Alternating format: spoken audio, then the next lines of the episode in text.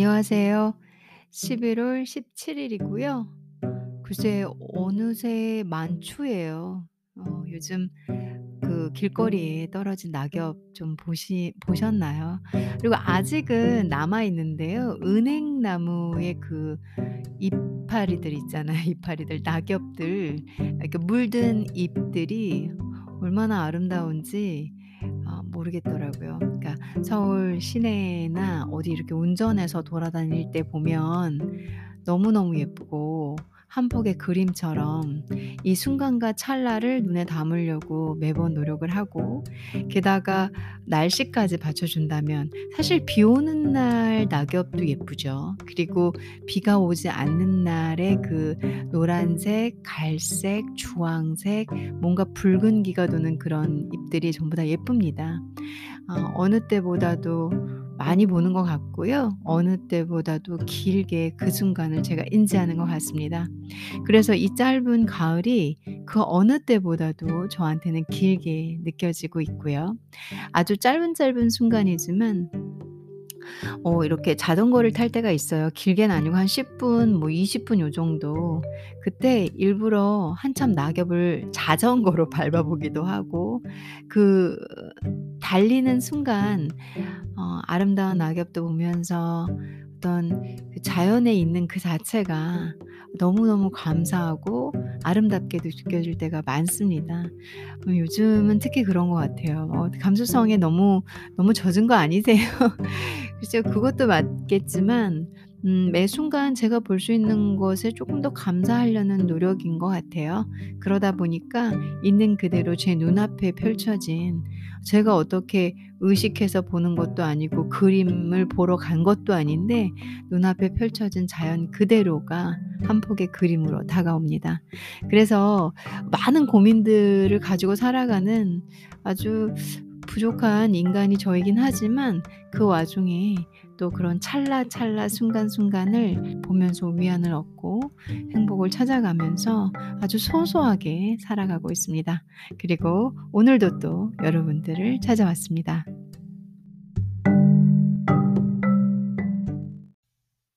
오늘은 이솝 우화 한 편 제가 준비했어요. 어 이 이솝 우화는 "필요할 때 친구가 진짜 친구다." 여러분들 다 아실 만한 얘기인데 그래도 동심으로 돌아가셔서 음 귀에다가 제 방송 들으시면서 어 짧고 굵게 이솝우화 한편 들어보시면 어떨까 생각을 해 봅니다. 읽어 볼게요.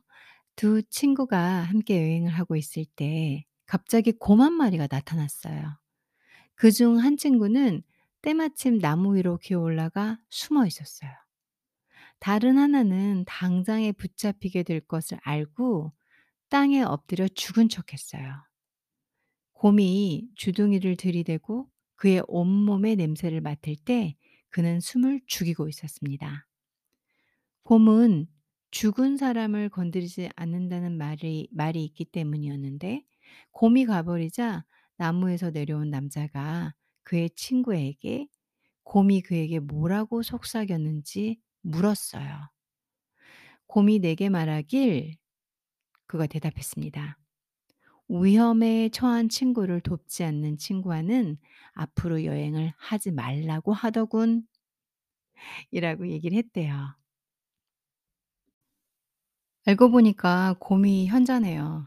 곰이 나타나자마자 두 친구가 같이 여행을 하다가 한 친구는 냅다 지 살려고 나무 위로 올라가고 한 친구는 못 올라가고서는 어쩔 수 없이 그 '아 곰은 죽은 사람은 안 건드린댔지.' 하고 죽은 척했다가 곰이 명언을 남겨준 거죠. "야 저렇게 지 살겠다고 혼자 튀는 친구랑 친하게 지내지 마라." 이렇게.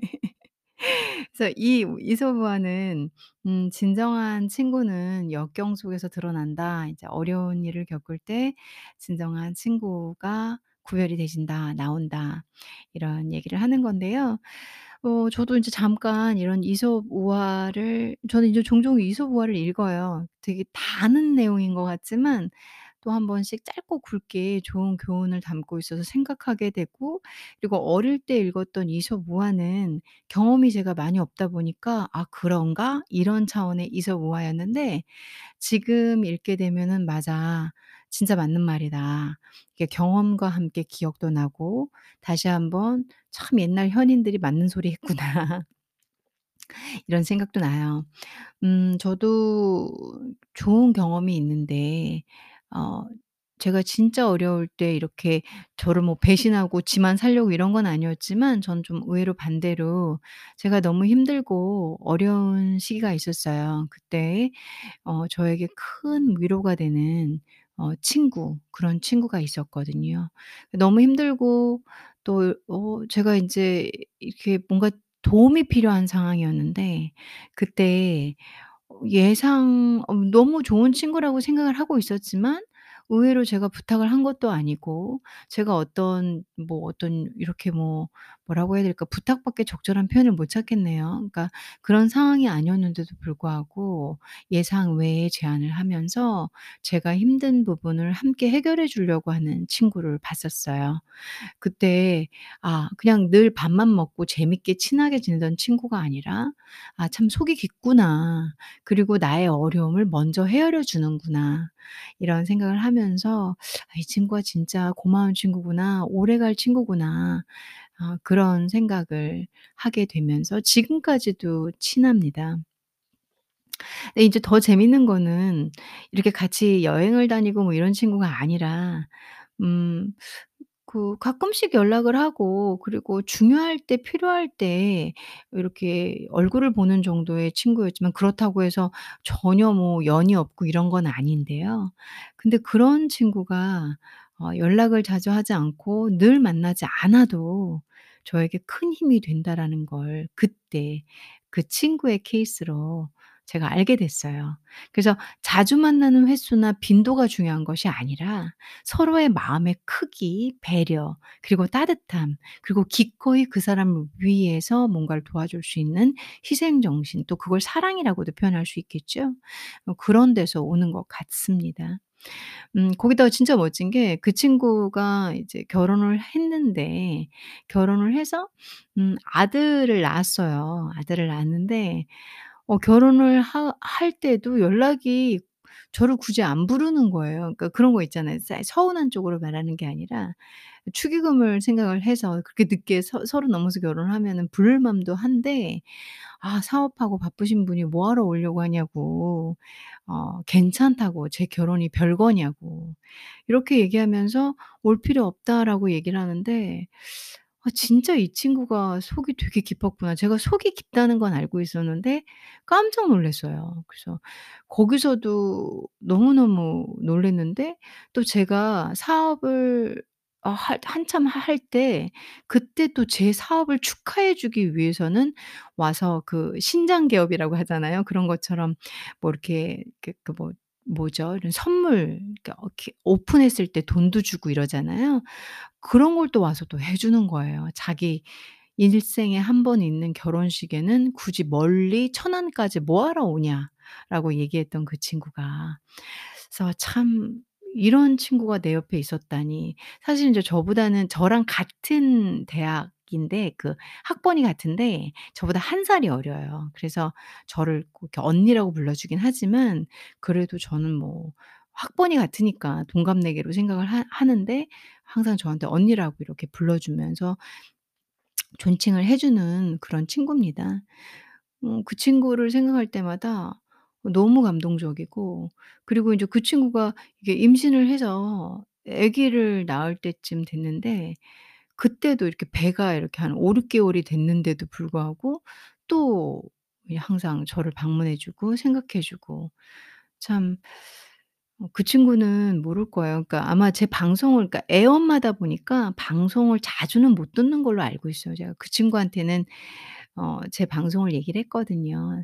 "내가 이런 거를 어 되게 하고 싶어서 하고 있어." 이러면서 인제 부끄럽지만 어 친한 친구한테는 얘기하거든요. 정말 제가 다 오픈할 수 있는 친구. 그래서 근데 인제 그 친구가 자주는 못 듣는 것 같아요. 그래서 아마 제가 그 친구를 언급하고 있는 거는 모를 수 있겠지만 어 정말로 '아 이런 사람이 진짜 친구구나.'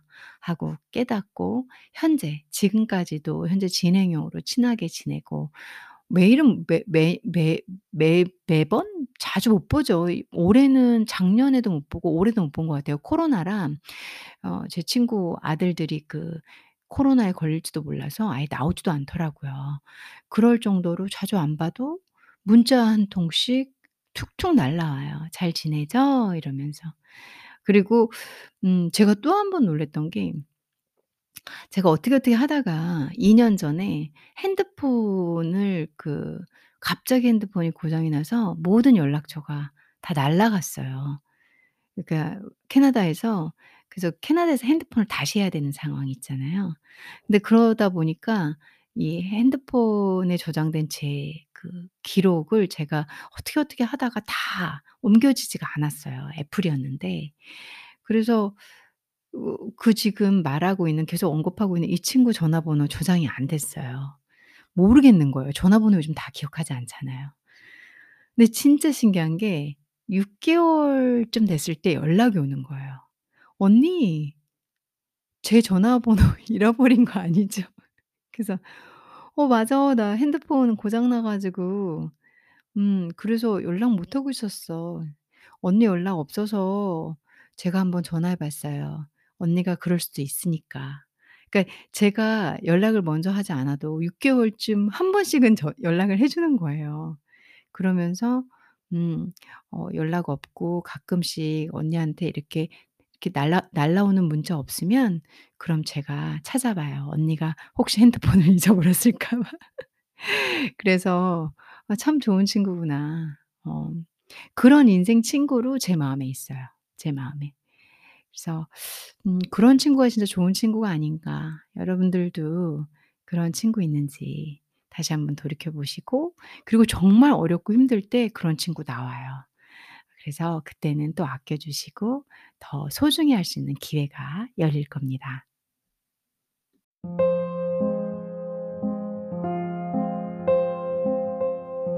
저희가 살아갈 때 어 의식주가 제일 필요하다고 생각은 하지만 가만히 생각해 보면 삶의 풍성함과 어 이성과 감성을 다 가지고 있는 우리 인간에겐 친구라는 존재는 삶의 여건인 것 같아요. 반드시 있어야 할 것. 여러분들이 결혼을 하셔서 살아가실 때 그때 내 남편, 내 와이프 다 친구죠.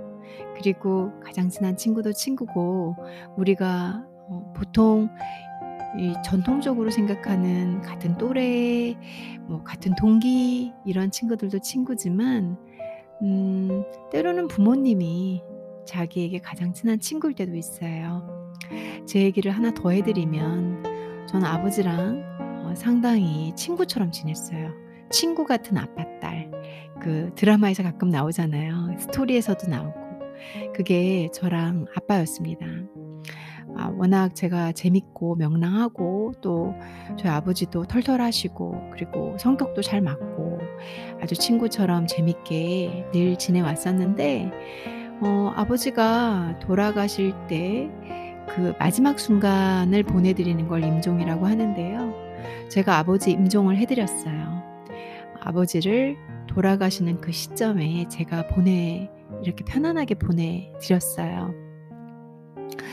음 아버지가 인제 마지막에 돌아가실 때 그 뭔가가 많은 짐이 마음의 짐과 힘든 게 많으셔서 그런지 의학적으로 그리고 아버지 상태로는 이런 체력적으로 뭐 더 살 수 있는 상황이 아니셨어요. 그래서 의사 입장 전문 의사 입장에서도 이제 "얼마 남은 어한몇 분 남았다."라고 얘기할 정도로 아빠는 힘드셨는데 그 몇 분 순간에서도 아버지가 어떻게든지 뭔가를 하실 말씀이 있는지 계속 어 이렇게 편안한 상태가 아니셨어요. 말을 하시려고 하고 눈을 떠 보시려고 하시고 어 그러시더라고요. 그때 저는 뭘 해야 하는지 몰랐어요. 근데 이이 생각 너무 너무 다급한 상황이기 때문에 아빠에게 뭔가를 말을 해야 할 것 같은 생각이 있었어요. 그래서 어 나를 믿고 가시면 된다고 어 아빠 딸이 " 남겨진 모든 일을 알아서 하겠다."라고 얘기를 했어요. 그리고 "아빠가 생각하는 것을 모두 다 책임지겠다."라고 라고 얘기를 했어요. 그랬더니 너무 거짓말처럼 아빠가 평온하게 눈을 감으시는 거예요. 바로. 제 그 말이 끝나자마자 아버지는 사망 어, 이렇게 하셨다고 얘기를 들었어요. 그래서 제가 아버지 임종을 하게 된 꼴이 됐죠. 아버지가 제 목소리를 듣고 편히 가신 것 같아서 지금 10년이 넘은 이 시간에 다시 회상을 해도 마음이 편안합니다. 아빠가 가장 사랑했고, 물론 어머니가 계시지만 사랑했고, 존경했던 딸이, 그렇게 좋은 친구였던 딸이 아빠를 보내드렸습니다. 저도 꽤 아빠한테는 괜찮은 친구였던 것 같아요. 제 목소리를 듣고, 제가 그냥 진짜 지키지 않을 수도 있는데, 내뱉는 말을 듣고 가셨으니까요. 편안히. 그래서 친구는 그런 것 같습니다. 그 사람의 목소리가 힘이 되고 믿을 수 있는 거. 그리고 그 상대방을 편안하게 해줄 수 있는 거. 그게 친구가 아닐까 그런 생각을 해보고요. 오늘 여러분들에게 소중한 친구 꼭 생각해 보시고요. 그리고 그 친구에게 따뜻한 문자, 바로 옆에 계신 분이라면 사랑한다. 잊지 마시고 표현하시면서 우리와 함께 공존할 때, 항상 옆에 있을 때, 그때 우리는 표현해야 하고 아껴줘야 한다는 거 잊지 마시고요. 항상 행복하시고 저는 또 찾아오겠습니다.